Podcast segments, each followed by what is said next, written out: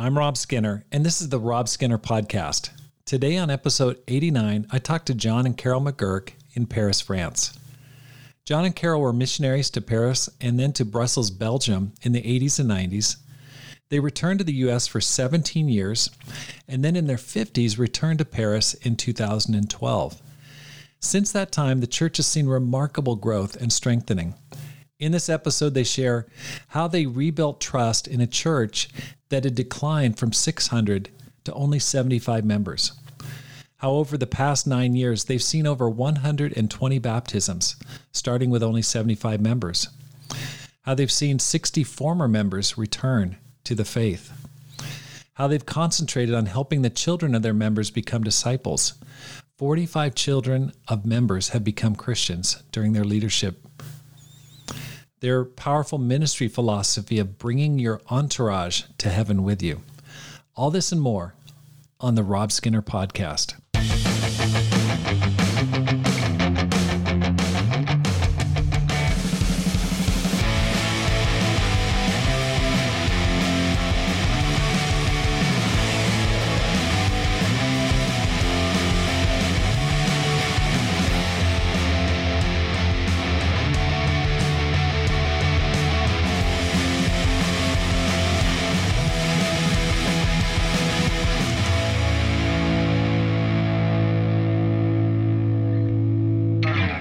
Welcome back to the Rob Skinner podcast. My goal is to inspire you to live a no regrets life, to make this life count, and to multiply disciples, leaders, and churches. It's been a great week so far. I'm really enjoyed connecting with James Thomas last week and hearing his story and all the ultra marathons he's running and the life he's living. It's it's really been, been a great time to reconnect with him after about 30 years. I'm also happy because the mission planting to Flagstaff, Arizona is moving forward. The couple that's leading the team, Brian and Abby Mackey, have moved temporarily to Tucson for us to get to know them and to work with them for a couple months before we go up and actually plant the team. I'm also happy to hear I was talking to Gary Roberson, who leads the church in Hilo, Hawaii, and they've settled on a leadership couple that I'm really thrilled about. And that and so that'll be a replanting starting this summer. So lots of good good news on the missionary front. If you if you're interested in either one of those plantings or supporting the team, just let me know. I, I got a really nice and encouraging message from an old friend, Bobby Trotter, who uh, thanked me for the program and wanted to support the team. So, Bobby, here's a shout out to you. Really appreciate your listening to the program. It's awesome. Today I'm talking to John and Carol McGuirk, leaders of the church in Paris, France. This was a church that was planted in the late 80s and then, like many, went through a number of challenges. Uh, John and Carol have been able to get the church growing again in a challenging mission field, and we're going to find out how they did that. I know John through his sister, Sue Schaff. They've got a big family. And we also visited them a couple years ago in the summertime, visiting beautiful Paris. And so, um, I, this is a, an interview that I've been wanting to do from the very beginning of the the podcast, and and um, they were kind enough to allow me time to talk to them today. So I'm very very happy to talk to them. John and Carol, welcome to the program. Thanks. Thank you Thank so you. much. We're so glad to be here. I know. Me too. Me too. Can you guys share with share with me how how'd you guys become Christians? Uh, I'd love to share if I can remember. Um, I uh, I became a Christian in 1984, and uh, of course, uh, my religious upbringing was dad was Catholic, mom was Protestant, which uh, back in the 60s, early 60s, was uh, fairly controversial. Uh, but uh, I went through my young um, teenage years going to uh, Catholic church. And I think through college, I stepped away from all. Uh, I think my empty way of living caught up with me and hardened my heart just enough to want to step away from all form of religious hypocrisy. So I, I, uh, I ran from the Catholic Church at that point. But for me, it wasn't until uh, uh, my graduation that um, from Boston College that I uh, my, I had this conversation with my father that was really unique. He wanted to give me a graduation gift. Um, and so he gave me a check for $2,000 and he, he just made a passing comment as my father would often do you know i still don't know what i want to do with my life so why don't you take a little time and uh, figure things out why don't you travel and so literally that afternoon i uh, contacted a travel agent. That's what we did back in those days. And i booked a one-way ticket uh, to gatwick airport in london to do kind of a european tour. Hmm. And it was the short version of that story is it was about three months into that trip uh, living the prodigal son lifestyle for those three months that i had used up uh, just about all of that $2000 that my father had given me. And i stumbled my way into amsterdam uh, with, with all the reputation that amsterdam had at the time. And uh, i met a believer uh, who handed me a Bible and encouraged, shared her story with me, and encouraged me to consider um, faith in Jesus. And uh, she shared just enough about her personal life that it felt compelling. And so that night, it was two o'clock in the morning, uh, I think, when we had met. And that night, I read the Gospel of John because that was my first name. Wow. And I was uh, I was really struck, overwhelmed by kind of this whole story of Jesus from start to finish, and uh, and it really gave me pause. And so I uh, had about another month uh, to travel and spent uh, that month reading the rest of the New Testament. I only got one of those Gideon Bibles that was only the New Testament, so I, I didn't even have to uh, wade through the Old Testament at that time, uh, but but it was it was really an exciting read uh, in a month where I really didn't have much of anything else to do, and uh, and so that's where Carol comes in, into the story. But Carol, of course, I, will I'll share this just because there's a segue. Is Carol and I had met just months prior to my trip to Europe. Uh, she had visited the Boston area where I was living. We met uh, in town one night and we started to date uh, long distance. So, uh, so when I came back, um, he was super cute.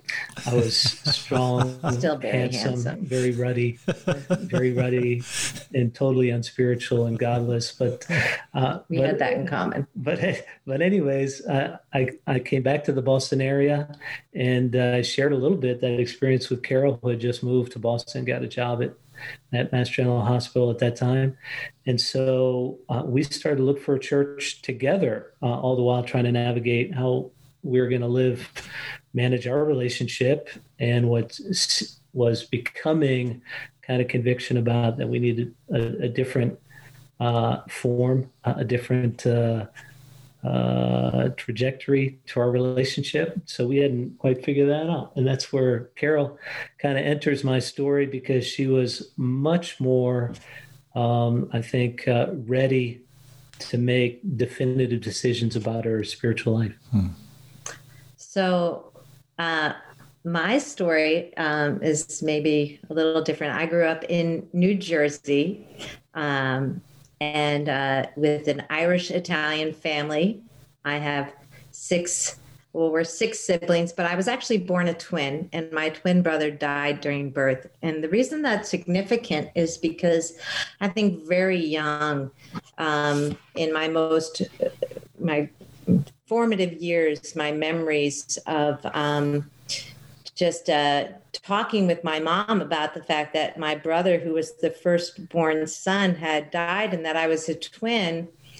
Um, that I always felt like somebody was missing in my life. And I think very young, even I remember four or five years old, having questions about God mm. and heaven. And so that was that's why that's significant. And why was I alive and he wasn't? Hmm. And they were, you know, I think being born into grief is how I would describe it. That there was always this sense of loss in my early childhood. And anybody out there that's a twin might connect with that. Um, I just had nine months, but there was this this deep sense of loss in my childhood, even and being different somehow, something missing. And so I, even very young, wanted to go to vacation Bible school with another church. I was raised in uh, the Lutheran church, a part of the Protestant churches. And I wanted to go to vacation Bible school with the Baptist church to learn about Jesus because they had that program. And at Easter, I wanted a chocolate cross and not a chocolate bunny because, and so maybe I was a little bit religious in some ways, but my family was not. Um, my family, we did the traditional upbringing of going to church and getting confirmed and things like that because it was the morally right thing to do. But my parents didn't have great faith in God, nor did really any of my siblings. It wasn't something we talked about at home.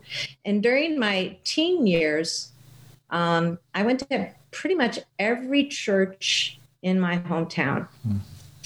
And I dragged my mother with me because I was unhappy where I was.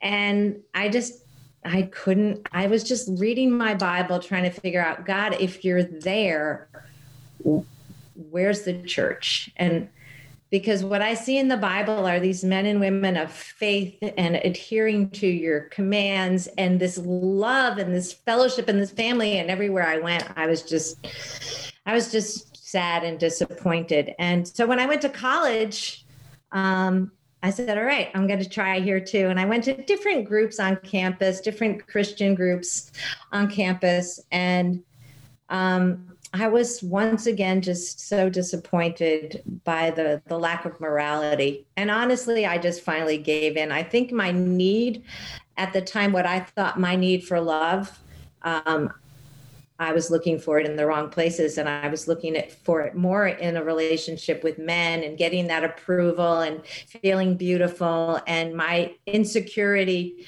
um, I think, just got the best of me during those years. And I finally just said, God, I can't do this. I don't see your church anywhere. I can't do this by myself. So, you know, I want a husband. I want I want a family. I'm giving up on this. And after four years of just you know, worldly living, uh, immorality, dating, and things like that. I, at the end of college, I was like, I, I this isn't working either. So when John came back and we had started dating, and when he came back, um, and wanted to find a church, I had already in my mind, I'm going to look again, God. So I felt like God really, really did set the times and places for us. And about three weeks after his return, um, I was praying to find a church. We had we were already disappointed in a couple places, just looking for something we could see resemble the scriptures. And I was super excited. I have a boyfriend that actually wanted to know God, even if we weren't doing it God's way. We weren't pure in our relationship.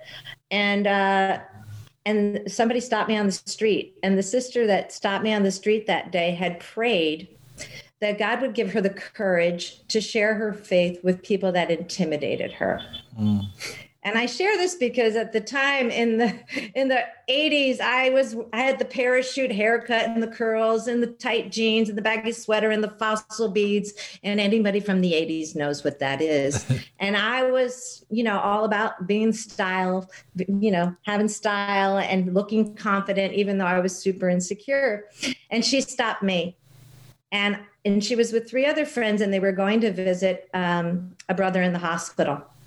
And they shared that with me and i was just blown away. And the the uh, that they were people from the same church going to visit somebody in the hospital and they were in their 20s and i'm like what church is this? And we exchanged numbers and um, i was asked to go to a women's bible study group just women and I went a couple weeks later because at the time I was newly uh, a new nurse working in pediatrics and working nights and days, and so it took a couple weeks, but they per- they persevered with me. Um, I think they knew I was really seeking, and brought me to this Bible study group. And in the end of the study, it was, I think it was a Galatians 5 study on sin. And everybody was so open. I was like, this is amazing. This is it. This is what I'm looking for. They were confessing their sin and they were honest and real with their current struggles. And at the end, they said, if you're interested in learning more about the scriptures, please don't hesitate to ask somebody. And so I went up to two of the sisters and just said, Would you study the Bible with me? Mm-hmm. And we started studying. They came over to my home at eight in the morning because I got off work at seven. And we studied the Bible from eight to 10. And then I went to bed. And uh, three weeks later, I was baptized. But during that time, John and I were, he had come back from Europe and we were trying to figure things out. And um, yeah, maybe I'll interject there. I, I, remember she had, you know, done one of our uh, traditional um, studies on sin, and so she was at that place where she was trying to repent and uh, and demonstrate a repentance by some deeds. And I think I was the deed uh, because I was living in her apartment at the time. And uh, she sat me down and had a conversation. I, I really need uh, I, I, need to move forward as I'm a little ahead of you, but I'm confronted with things. I want to, you know, I I really like you. I think. but uh, but I really want to I really want to please you know I really want to please God and get right with God, and so uh, I moved out uh, the next day. But even that was just an answer to prayer because one of the sisters shared with me Psalm 37, verse 4, and most Christians know that verse. It's just delight yourself in the Lord, and He will give you the desires of your heart. And I said, Okay, God, I'm going to put you first. I'm going to trust you in this decision. I know it's right to build a pure relationship. I've not done it your way. I'm ready to do it your way and I want a man who's going to put you first too.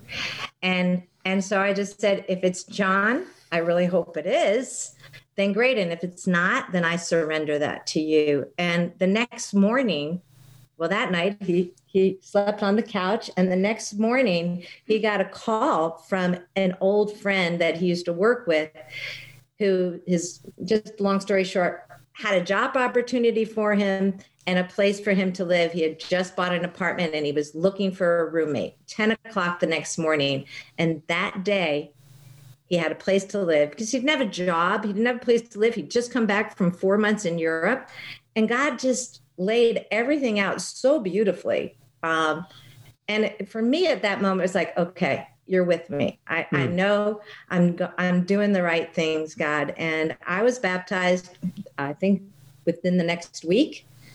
And uh, John was at my baptism. Yeah, and uh, so that was my first interaction with you know the church in Boston, and uh, it was pretty inspiring to see the six women. Uh, a dear friend uh, Bob, who was there also, that uh, I eventually studied the Bible. He studied the Bible with me. Uh, but uh, so to witness her baptism, a biblical baptism, which I had never seen, being raised Catholic, and at 11:30 on a Thursday night. Uh, it was intimate, special, but powerful. So I think Carol spurred me on. Um, we went to church together that next Sunday for the first time. For the I've first never time. been to church even because Carol worked uh, through uh, through Sundays, Saturday nights through Sunday mornings. Uh, uh, much of that uh, three week period or whatever. But uh, mm-hmm. when I went to church, it was in the Opera House in Boston. I had seven year old George Gerganis on my left, and uh, I had you know, Frank Kim, who was doing the message that morning, 23 uh, year old graduate from Harvard. It was a church like I had never seen before. And uh, wow, and so we met for coffee, uh, myself and a couple of the brothers, and studied the Bible. And three weeks later, I was baptized. Uh, that was uh, December 16th, 1984. And maybe we'll move on from here, but I, I would just say, without much advice, I asked Carol to marry me three months later. You guys got married shortly after that, 1985? No, in well, in '86. I mean, our initial date was '85, but uh, but uh, we realized that we had quite a ways to go to uh, righting some of our unhealthy dynamics. And so we uh, were really blessed to have some great couples that came up alongside us and helped us to figure out our helped us to figure out our dynamic and to start walking us through and talking us through kind of what a healthy relationship looked like and some of the spiritual principles there but wow we're really grateful mm-hmm. for the, for kind of hands-on uh, discipling hands-on uh, influence of mature spiritual people to guide us through. And took us a little longer than I had initially thought with my idealistic view of what it would take. But uh, we made it there September of 1986. I would just add to that how vital the it was to us to have uh, more mature married couples in our life at that time. Um, John did ask me to marry him, and I said yes. It was a really great proposal. I wish I could share that with you, but um, but I think uh, I had a lot to work through still. And a month before the wedding, I said we're not ready.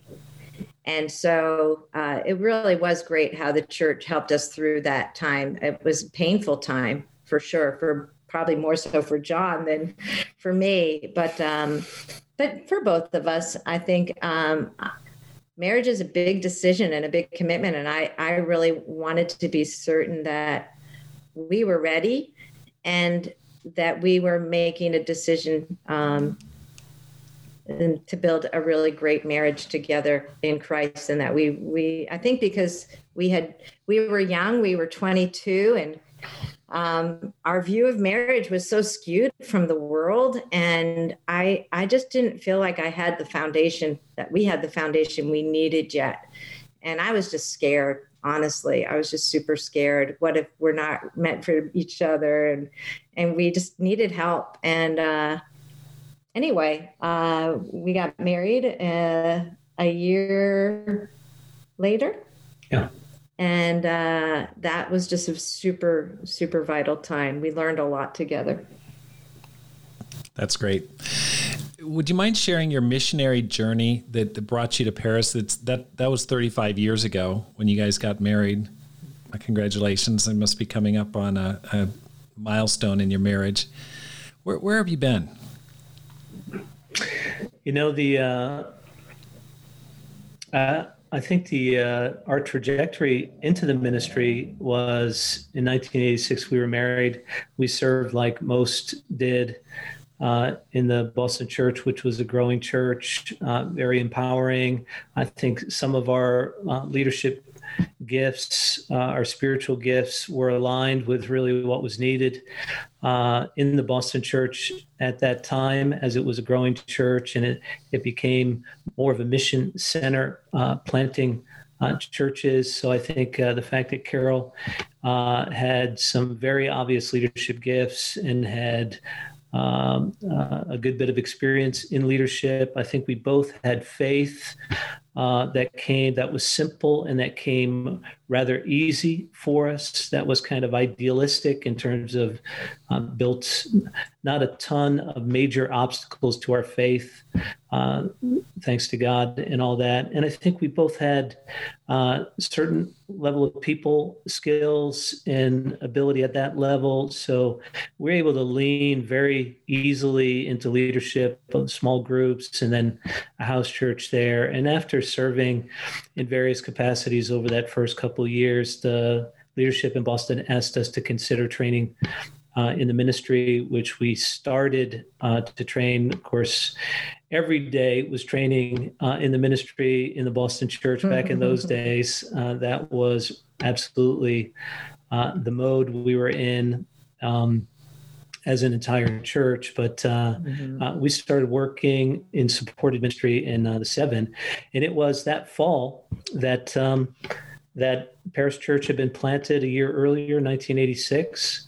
Uh, we had given our missions contribution to the uh, Paris Church in you know that fall of 1986, kind of our first married moment uh, together, and then there was at a staff meeting in Boston, there was an expressed need uh, during, you know, at the end of staff meeting that uh, that there was going to be a transition for some of the leadership in Paris at that time, which had started about a year earlier. We were looking for younger uh, uh interns without kids to go and join uh, the church that had been started earlier. And Carol and I were sitting sitting in different sides of the room, I think, at that point, and uh, we both kind of felt that, huh, maybe that could be us. Uh, of course, the, I think the message that day was "You're not ready to Yes, go." that was the That was the title of the message because there were a lot of people coming into Boston in those days, wanting to be trained, but also wanting to be sent out quick, sent out quick. Um, and uh, and yet, I think we were uh, at a place where we were ready to explore, you know, what's next. And there was such a, a strong uh, culture in the church built on, uh, you know, Matthew 28 uh, verses Yes. 19 and 20 uh, go into all nations. And the world was becoming for the Boston church super small. And for all of us as disciples, especially uh, supported ministry staff, uh, it was just a matter of time when you were going to go somewhere. Mhm. And so I think we had a conversation afterwards. We approached the Boston leadership and said, We're open to that. Of course, we were just getting in the ministry. And uh, back in those days, if you had two su- successful semesters of campus ministry, you were fully trained. Uh, so they asked us to go uh, at the end of, you know, at the end of that year uh, to go to Paris. So we got our visas together and we moved to Paris uh, in 1988, April 1st, today, Wow. uh, the same day uh, in 1988. Mm. I think at that time in the in the Boston church, such a special church to, to John and I, there was this culture of uh, faith and wanting to be used by God, and we were it was very God centered and and believing that God, would use our lives. I think everybody. It was we were around a young singles and professionals and campus students and young people that really, uh, really took to heart the mission and took to heart uh, one another relationships, discipling relationships, helping each other, sharing scriptures together, praying together. And I just remember um, this excitement I felt even after our baptism of, okay, God, what are we going to do? Like, what are you going to do with my life? And, uh, you know, John and I just shared our faith with people. I think, and that was the climate and the culture of the church. Like, try and share your faith with at least one person a day. You know, it wasn't super accountability. It was just this heart of, I got good news to share and I want to share it. So I'm going to try and share it at least once a day and find a, find an opportunity which pushed us out of our comfort zone to learn to walk by faith. And I think that's what that did for me is like, it's scary, but just pray about it and then go.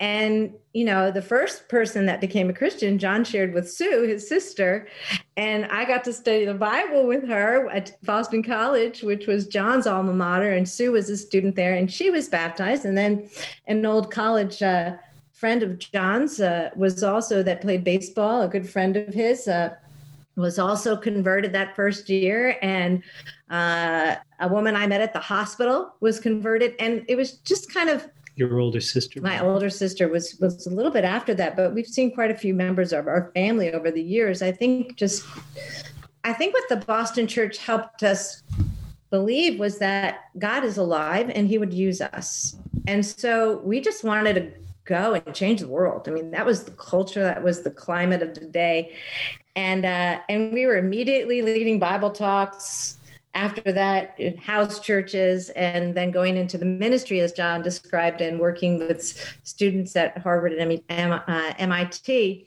and our one of our greatest joys was the harvard um, uh, married ministry graduate students. And um, and so i think having all those experiences going to paris was um, God had just given us so many wonderful experiences where we could see Him actively moving that we, we really were able to come with faith that God would use us. And so that was April 1st, 1988. But uh, so we landed, the Paris church was really a little bit in turmoil. Uh, uh, the lead couples were both transitioning out of Paris. They had us as interns, another couple as uh, intern couples. We had very little experience. And so uh, we went into kind of survival mode for a little bit there. We had to do a restart of the church a little later, uh, six months after our arrival there. Um, and uh, my, my, ministry, you know, my my ministry day was basically uh, walking around the Sorbonne, uh, you know, for six or seven or eight hours, inviting people with my, you know, three phrases of French that I knew. And uh, yet, you know, God found a way to continue to use uh, use us in those early days. And, and really, our ministry life wasn't much more complicated than that. The first few years in Paris, uh, our role was more with campus students and campus ministry. And so we, uh, uh, we just shared our faith a lot. We studied the Bible with a lot of people. I think the first year after our restart, we saw 101 people baptized wow. in Paris with our you know our 30 you know our 30 disciples and and we all started to dream uh, again and uh, that's when you know we started to see uh, the french converted and started to uh, start to get uh, french people into the ministry started to see them train in the ministry and uh, and maybe maybe uh, just uh, a quick summary. Uh, after about three years in Paris, uh, Carol and I were asked to lead the first uh, French-speaking church planting from Paris, uh, which we left in 91. 91. May of 91. with a group of about 10 or 12 to plant the church in Brussels. At that time, was one of the major cities in Brussels, Belgium. So we went there and spent three and a half years there and saw the church uh, grow from 12 to 120. 100 in those few years, we saw the day we left, we saw our 120th uh, baptism there. Uh, and that was an exciting adventure for us, you know, for the first time, really to assume responsibility for mm. the church planning and all that goes with that. And again, we were only three and a half years into the language uh, when we started the church and if you've ever tried to learn a language, that's not yeah. much time. Carol can give you her French accent if she would like. Yes, I can give this to you, uh, speak with you a bit as a French accent. Uh, even the French like this for me to to speak with them uh, with their accent because they have a better comprehension. How do you say understanding? That's the word yeah? of uh, the language when I speak this way. Um, but uh, but it really, I will have to say, foreign missions is not for the faint of heart. I think we came young and naive and full of faith not fully having counted the cost. And maybe that was a good thing, I think, because we just were walking by faith. Uh, we took language classes four hours a day from 8 to 12.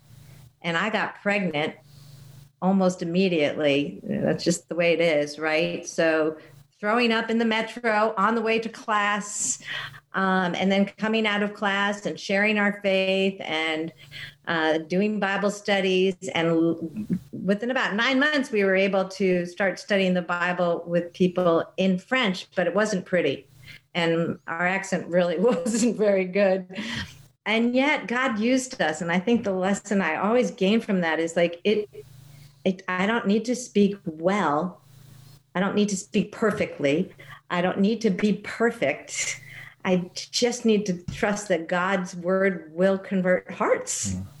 And the Bible just converts people, you know, you just read a scripture and they they get it. Wow. So Okay, so you're in um, you're in Brussels and then fast forward to your time in coming back. How did you go back? You you came back to the States for a period of time. Can you just summarize that? Sure. Yeah. Um, so we uh, we spent three and a half years there in Brussels. Uh, we're asked to come back. That was kind of this season in uh, the mission uh, in Europe, anyways. We are asking Americans to come home. Boston Church had given a lot. I think at one point we had 16 or 17 couples serving in the European arena full time that were all kind of uh, former Boston staff. So I think uh, uh, mm. The. Boston Church had sacrificed a ton, Heroic. and uh, this was an opportunity for some of us to come back and give back to the Boston Church, which we, I, am not sure we would have uh, kind of pulled the trigger ourselves to go home. I think we were just that stubborn that we would have continued to grind it out. Probably God knew better uh, mm-hmm. what we needed, what the church ultimately needed, and how things would play out. But um, going back to Boston, we um, we just uh, we had an opportunity to to work with the South Side of the Boston Church for 17 years. Wow! Uh, see our kids, our three kids, two were born uh, uh in uh, Belgium. Mm-hmm. So, and our first was born here in Paris. So, five, three, and one to move back to Boston and see our kids raised uh, in Boston and uh, we, we adore the Boston Church. Really, we stayed in the same ministry uh, for each of those 17 years, served alongside some real heroes yes. in the faith. And uh, then when we turned 50, uh, our youngest was just, uh, we were driving her off to college. Uh, we made a decision ultimately to come back to Europe. so that was 2012. And we had started uh, conversations with European churches about two years prior to that. Had visited, you know, any number of times in between there to see if there was uh, a need uh, or a desire for us to consider. I, I, think we would have gladly stayed in the Boston Church and continued to serve there, um, but. Uh, you know, you've been around a lot, Rob. You know that you, you start to your conscience begins to trouble you when you see kind of what your Christianity looks like and what uh, the Christian experience is for other people in settings where uh, maybe they haven't been given as much and they haven't uh, they haven't uh, uh, received the amount of encouragement and uh, that was needed to kind of mm-hmm. move beyond some of the tough chapters in our lives. So I think Carol and I both were compelled. Our kids were extremely supportive uh, for us to come to make the move. And I think our conviction became less is more, uh, that it was time for us. We had lived kind of that American dream. We had bought our homes. We had, you know, bought our cars. We had lived in a, in, in a big house. And I think that became less and less compelling for us. Uh, I think more and more, Carol and I felt uh, the need to simplify our lives. And uh, if we are going to have impact, make a difference mm-hmm. Uh, going forward, and God kind of handed us this opportunity to return, which meant, you know, basically mm-hmm. selling selling out one more time and coming back to Europe. Yeah. Yeah, you know, it really uh, it was an interesting time because I think we saw that Europe was still hurting and needs, and we we love the Boston Church so much. They've always supported us, and we just um, we felt like we wanted to help the Boston Church get to a place where she was really growing and thriving, and with such a great support group back then, and especially with Wyndham and Jeannie. I'm just going to mention them because we love them so much and really and really miss Wyndham and want to honor him but uh, we um, we just felt like because we spoke French that maybe we could just build a bridge. We didn't think we would move back. We just wanted to be back in relationship with, um, and we were in touch with people through, you know, social media, certain Facebook and things like that. But we just um, we wanted to um, just see if there was a possibility to bring some encouragement to the churches. And so uh, Thierry Fender, who's a dear friend and leads the Geneva Church, he uh, let us use his car for the summer and he went to Boston and stayed in our house. And we just drove from church to church. I think that was in 2009 or 10. And, uh, and, you know, and that kind of reinforced our just feeling that no we we want to give to Europe and even if it's just long distance to to build the bridge and then eventually the Paris church actually asked us to move here in 2011 and we moved in 2012 How's how's it been? I've I've heard the church has been growing, and, I know that the churches in in Europe have had gone through gone through some some challenges and been a tough mission field. What's made the difference? What have you done that's helped the church to to do well? Well, I mean that's uh, that's a great question. I think it's it's tough to say. Maybe, maybe Carol has it all figured out. I think as a, as a Christian, as a leader, you walk into situations and you're. I think there's just the sense of what's our next step. And I think in the early days, obviously, it was the speed of trust. Church had you know, had suffered a fair bit. Um, some of the leadership dynamics uh, in our past had had hit uh, pretty hard, and uh, so I think you know that that seemed to be um, kind of the the work to do in the earliest days of our return here to Paris, and I th- so I think we worked we worked um, you know, hard just to be upfront about our motives and to be clear, uh, to be to build an environment of mutual respect, and uh, yeah, and you know, I, I think uh, it was, I think the church was wanting, needing, and we had people that were close to being qualified to serve as elders. So I think that for us that little bit Acts chapter 16, it felt like this was the moment uh, to really invest in uh, identify uh, the men that would serve as elders and the mm-hmm. couples that uh, uh, were respected by the church and provide stability. And uh, I think God really raised up some um, some great mm-hmm. families uh, at that time to help us. I think that restored faith in leadership and trust in general. I think that was a big 1st mm-hmm. step. What do you think? There's so many things. Um, I think, you know, we came in and we didn't have a visa right away. So we were um, in the country for three months and out for three months. And I think one of the things that God taught us through that time was, um, you know, sometimes when you're you're going into a situation that has been through a lot, is hurting, you you can think you're coming in to, to rescue and make everything right. And that's really God's role, not our role. Um, and we really had to encourage everybody to stay in the roles they were in and so initially we were there more to, I think, um, point them back to God. I think to see how big our God is, to remind people um, how big our God is, to to reset a tone for a culture that was one of family and and encouragement, where there had been so much discouragement, that we would come and point people to God to see how wonderful, how great, how amazing our God is. Just a lot of faith speech God speech, uh, lessons focused on God, and then um, believing. I think the other thing was helping them again to believe we're all full of goodness, even if there'd been conflict. That hey, they were all still here after what the church had been through. And I have so much admiration for people who stay faithful in situations that aren't that are difficult, where leadership has been lacking or they've been through a major split or what we've been through as a movement. I just admired the disciples that were here that were still fighting for their faith. They were still fighting for the church. And um, and so, you know, we came in uh, with faith to help them, but it was really together.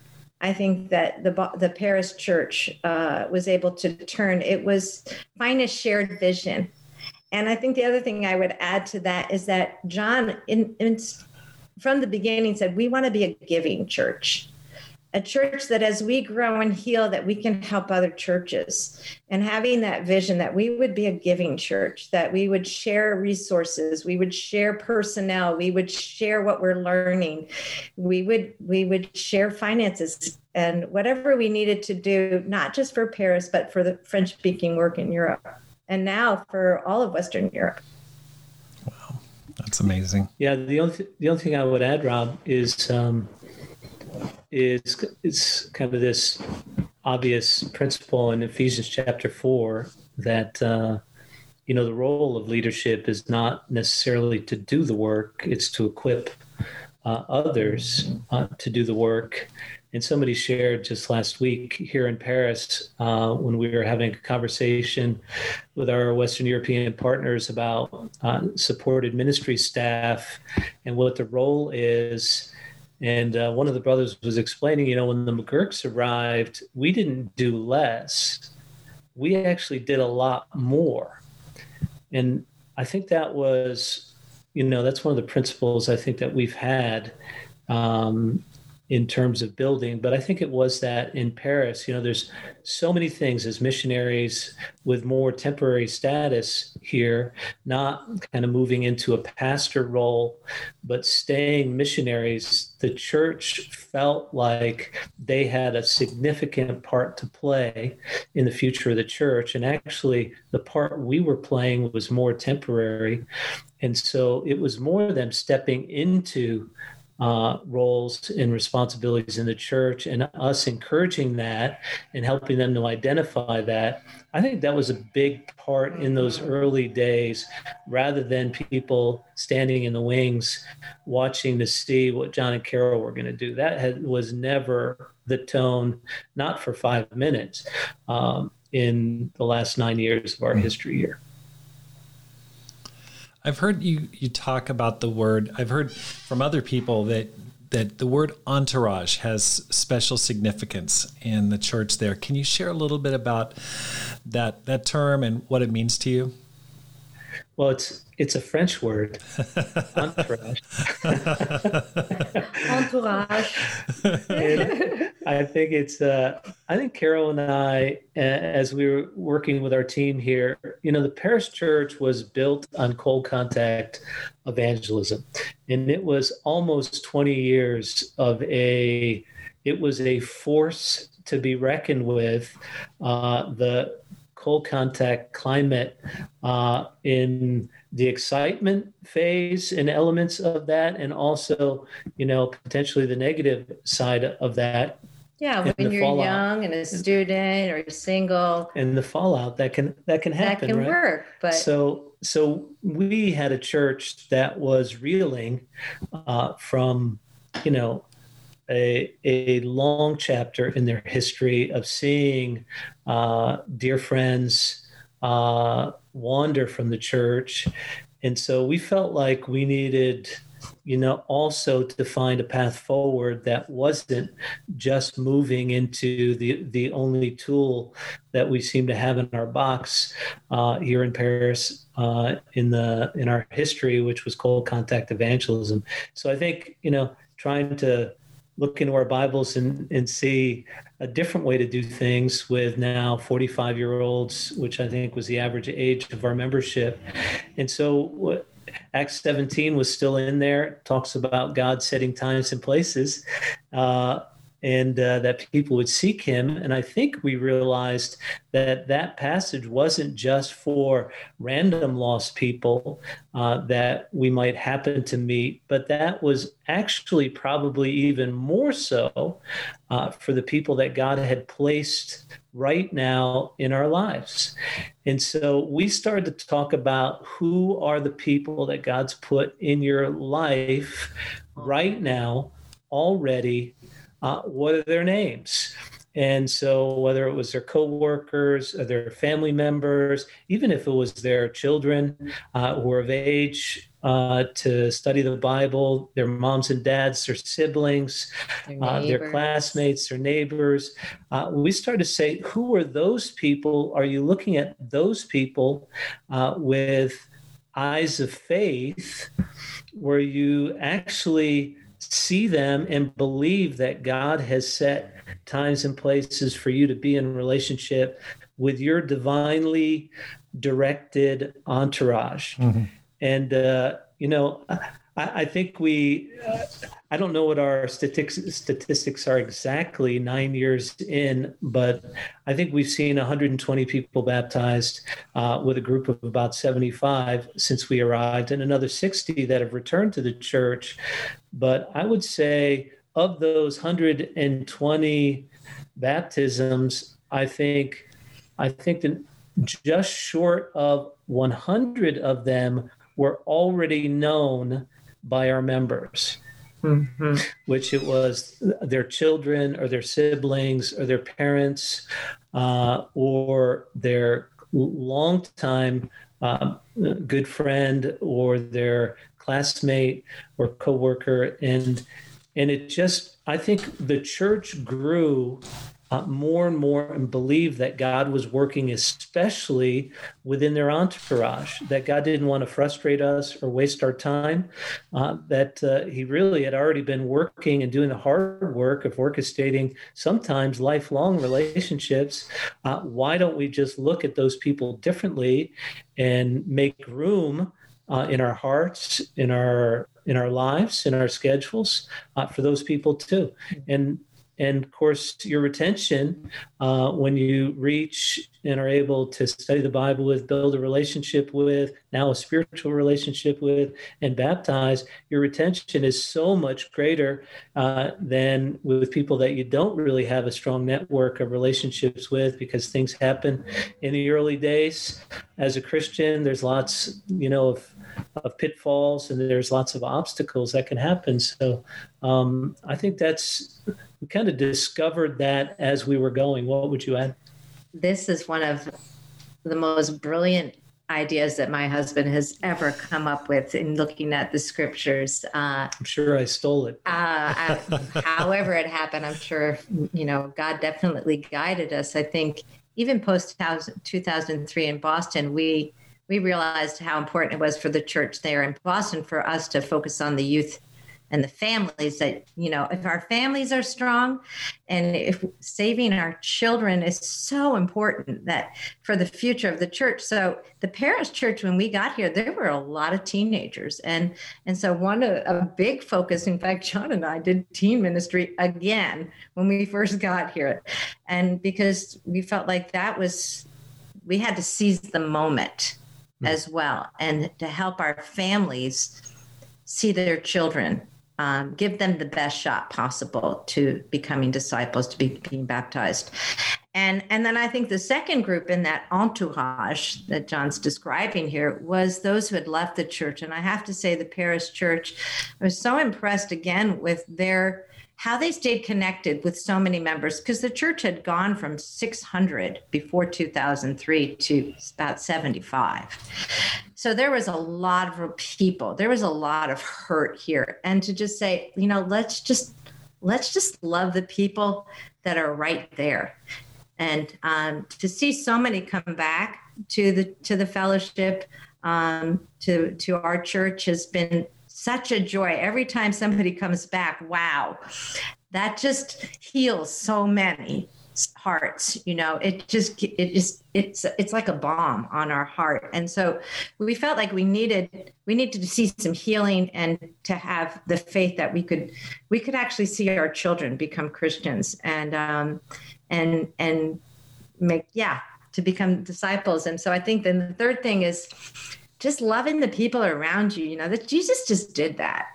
You know, he just, wherever he was, he was just loving people. And we've had so much fun, John and I, just getting to know our neighbors uh, wherever we've lived in Paris and building great friendships with our neighbors, which is not really French culture. They kind of, you know, keep to themselves, maybe. Um, maybe they do that a little bit more in America. We're certainly more quick to say hello, hi, nice to meet you. But to really build friendships, apartment living allows us to do that. Even during this confinement, we spend um, almost every week an evening with our neighbors.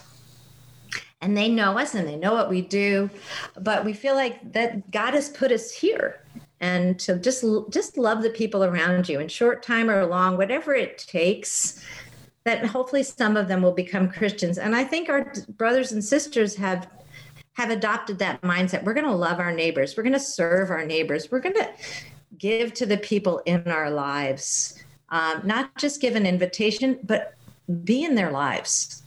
And that has produced lasting fruit. I'll just end with that. When you think about your time in in Paris, what are there any moments you go that that was my proudest moment? That that just made me feel awesome. I think what that's that's a great question. I think what Carol just shared.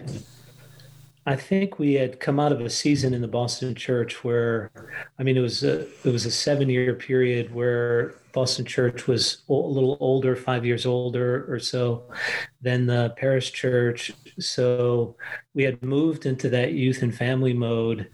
And uh, of course, our long-standing friendships and relationships um, were we all had kids that were of age that were considering faith and at, at a certain point in their seeking God.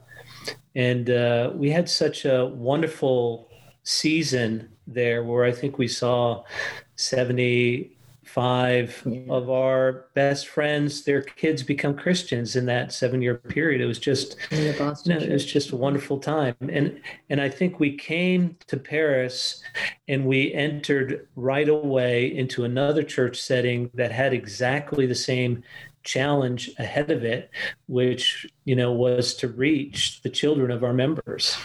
And I think the fact that we legitimized together uh, mm-hmm. youth and family ministry, that we didn't downplay the need to reach our own children with the gospel. We actually said this is our number one priority in the church. And our number two priority was the lost sheep of the Paris church. But the number one priority uh, was going to be we're going to create a youth and family ministry. We're going to create a church culture that values our young people and that all that we do is to c- continue to consider them as we build the church uh, going forward.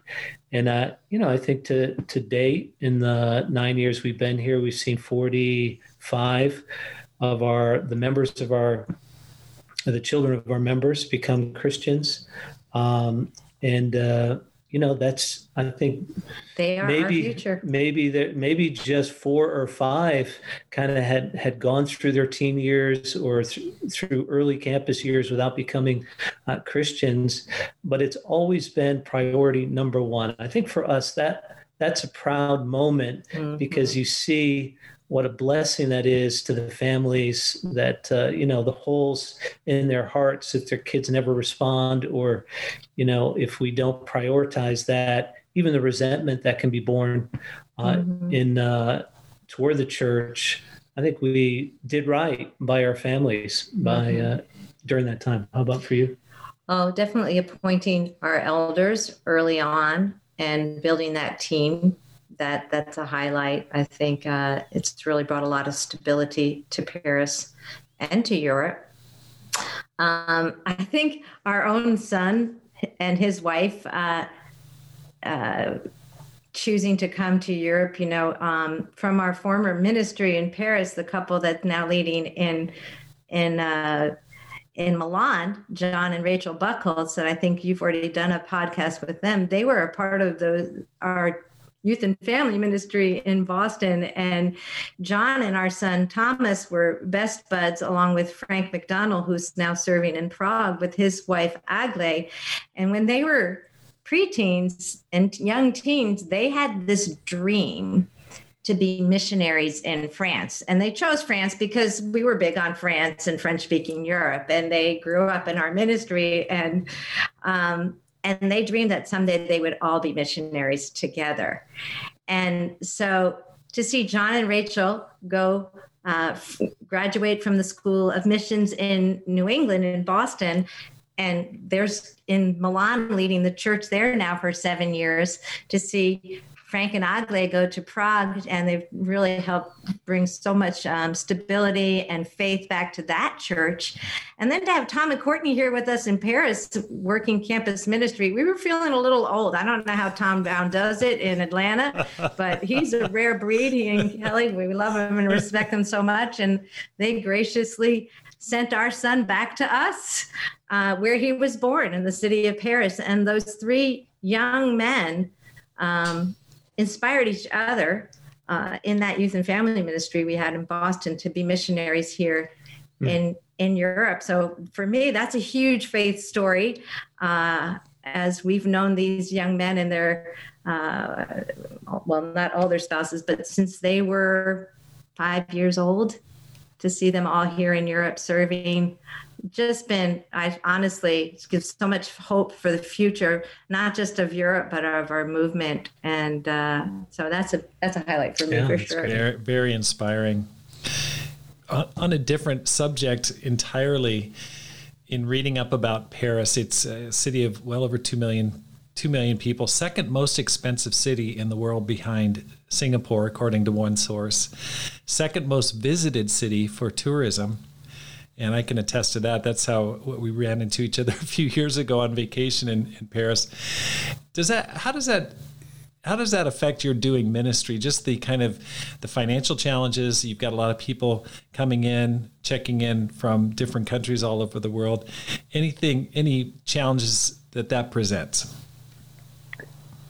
Well, I mean, more blessings than challenges. Yeah. Uh, honestly, we've seen you know, over the nine years we've been here, 125 uh, people move into Paris uh, because whether it's French speaking Africa uh, or other places in Europe, you know, this is the place to be academically uh, for most, much of the French speaking world. So I think uh, we, the blessing of being, you know, a city that really does draw people. I think that's a great blessing. Of course, we've you know seen 75 or uh, uh, even 100 people move out of Paris uh, during these years that we've been here. So there's, yeah. So I think it's managing transitions. That's uh, that's real in uh, what has become a student town. We have 50 campus students in our ministry. I think from uh, from 22 different passports, uh, yeah. with 22 different passports. So there's a lot of work to manage Jesus and culture kinds of situations here. I think uh, we've, you know, France maybe not unlike the U.S. We have our tensions uh, with former colonies, uh, with our African uh, disciples and coming in and integrating into the French culture, which is not as always as welcoming uh, as it could be. In the church, we try to bridge that gap, uh, but there's lots to learn mm-hmm. in uh, you know this melting pot of Paris. Uh, but it's it's a fantastic city. You're gonna have to come back. yeah, you know, I, I totally agree with John. I think that um, it's whenever somebody comes through comes through if they come through for a year or two we just pray that we send them off stronger with more faith and feeling a love for the Paris church that uh, that we are building ligaments. We have the privilege of being a city where people do come through and where we build relationships, global kinds of relationships with people. Um, we have former members of the Paris Church in India, in Mexico, in Cambodia, in Africa, in the U.S., and and and all over Europe. So uh, what that does is they become a letter for the Paris Church, mm.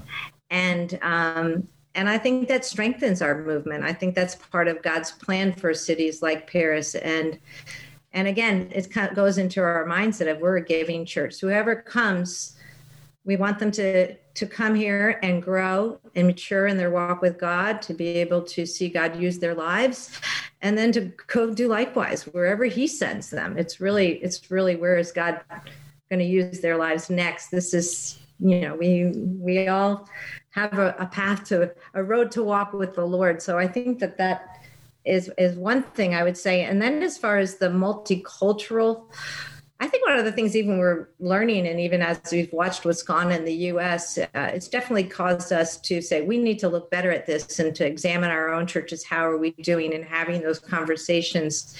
And I think one of the things I'm seeing even in the Bible is the first century church was very diverse from day one in Acts chapter two. They were speaking multiple languages because they needed to in order to get the gospel out to all the people there. So the first century church started very multicultural. They might have been Jews, but they came from very different places, different languages and to examine even we've been reading through the book of acts and how did they manage that in acts chapter 6 with the the hellenistic jews and and all of these things. And it's really i think embracing and learning what we can learn from the cultures. Honestly i'm so grateful for our african brothers and sisters. They're they have a sense of faith and joy and that they've refreshed my heart all these years. I'm so glad we're a multicultural church. Even when we were in Boston, we were with our South Central group, and I just want to give a shout out to them because I, they just encouraged me so much. Such a family of warmth and love, and the diversity just makes us stronger. I think we have to embrace that, mm. and and let each culture bring uh, the most Christ-like qualities they possess into the church. Mm when I was there that summer, that's when I ran into uh, Jeffrey, who leads a church in Brazzaville. I mean, I saw it there up close and personal. Amazing people going through there on business, and it's a great church. You inspire me on on uh, several different levels. One, the fact that you went on a mission field back in the '80s. That's that's inspiration enough. But then you went back in your 50s, and that's huge that that inspires me. And that's i think an inspiration to many people. You focused on your kids. Your kids are faithful and not only faithful but advancing the gospel. And the ministry philosophy that you have that's guiding your ministry inspires me. The concept of entourage and reaching those that you already know. The fact that your ministry has been growing in a challenging mission field. And it's one thing to start a church to get it going. That's challenging enough. That's without a doubt one of the most challenging things. But you've been at both phases where you got the church going and then you got it regoing or you at least facilitated and helped others to get the church growing again. And that's that's powerful. And so i know that god has uh, many many rewards for you in heaven for the work and faithfulness that you've shown him uh, over the course of your ministry career.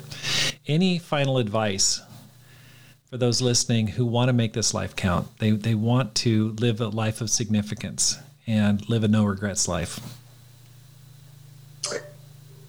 I think the first thing that comes to mind as you ask that question is I think each one of us were uniquely qualified, uniquely gifted for such a time as this. And I, I think a lot of what's driven us, uh, Carol and I, in our decisions is even this the return back to France is we felt like we were uniquely qualified. We spoke some of the language. We understood. We had history with the churches.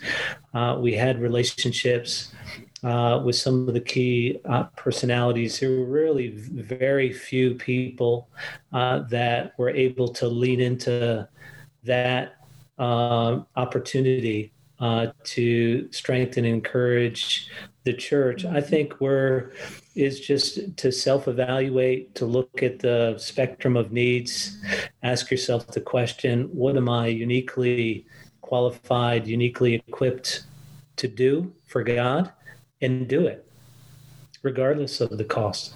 Huh. And, you know, sometimes we don't think we're qualified. So it is sometimes good to ask other people. But even if you don't feel qualified, you have the Holy Spirit, you have the Word of God. When we were young disciples, we were not qualified. And I think God doesn't just use the qualified, He uses the faithful and He uses the willing and He uses the humble um, and he uses the person who feels unqualified, maybe more often than the ones who feel super qualified. Mm. So I, I would say, you know, it's easy to just kind of live the way the world lives and live the way the average Christian is living around you, but we still serve an amazing God and Jesus is Lord. And there's a lot to do.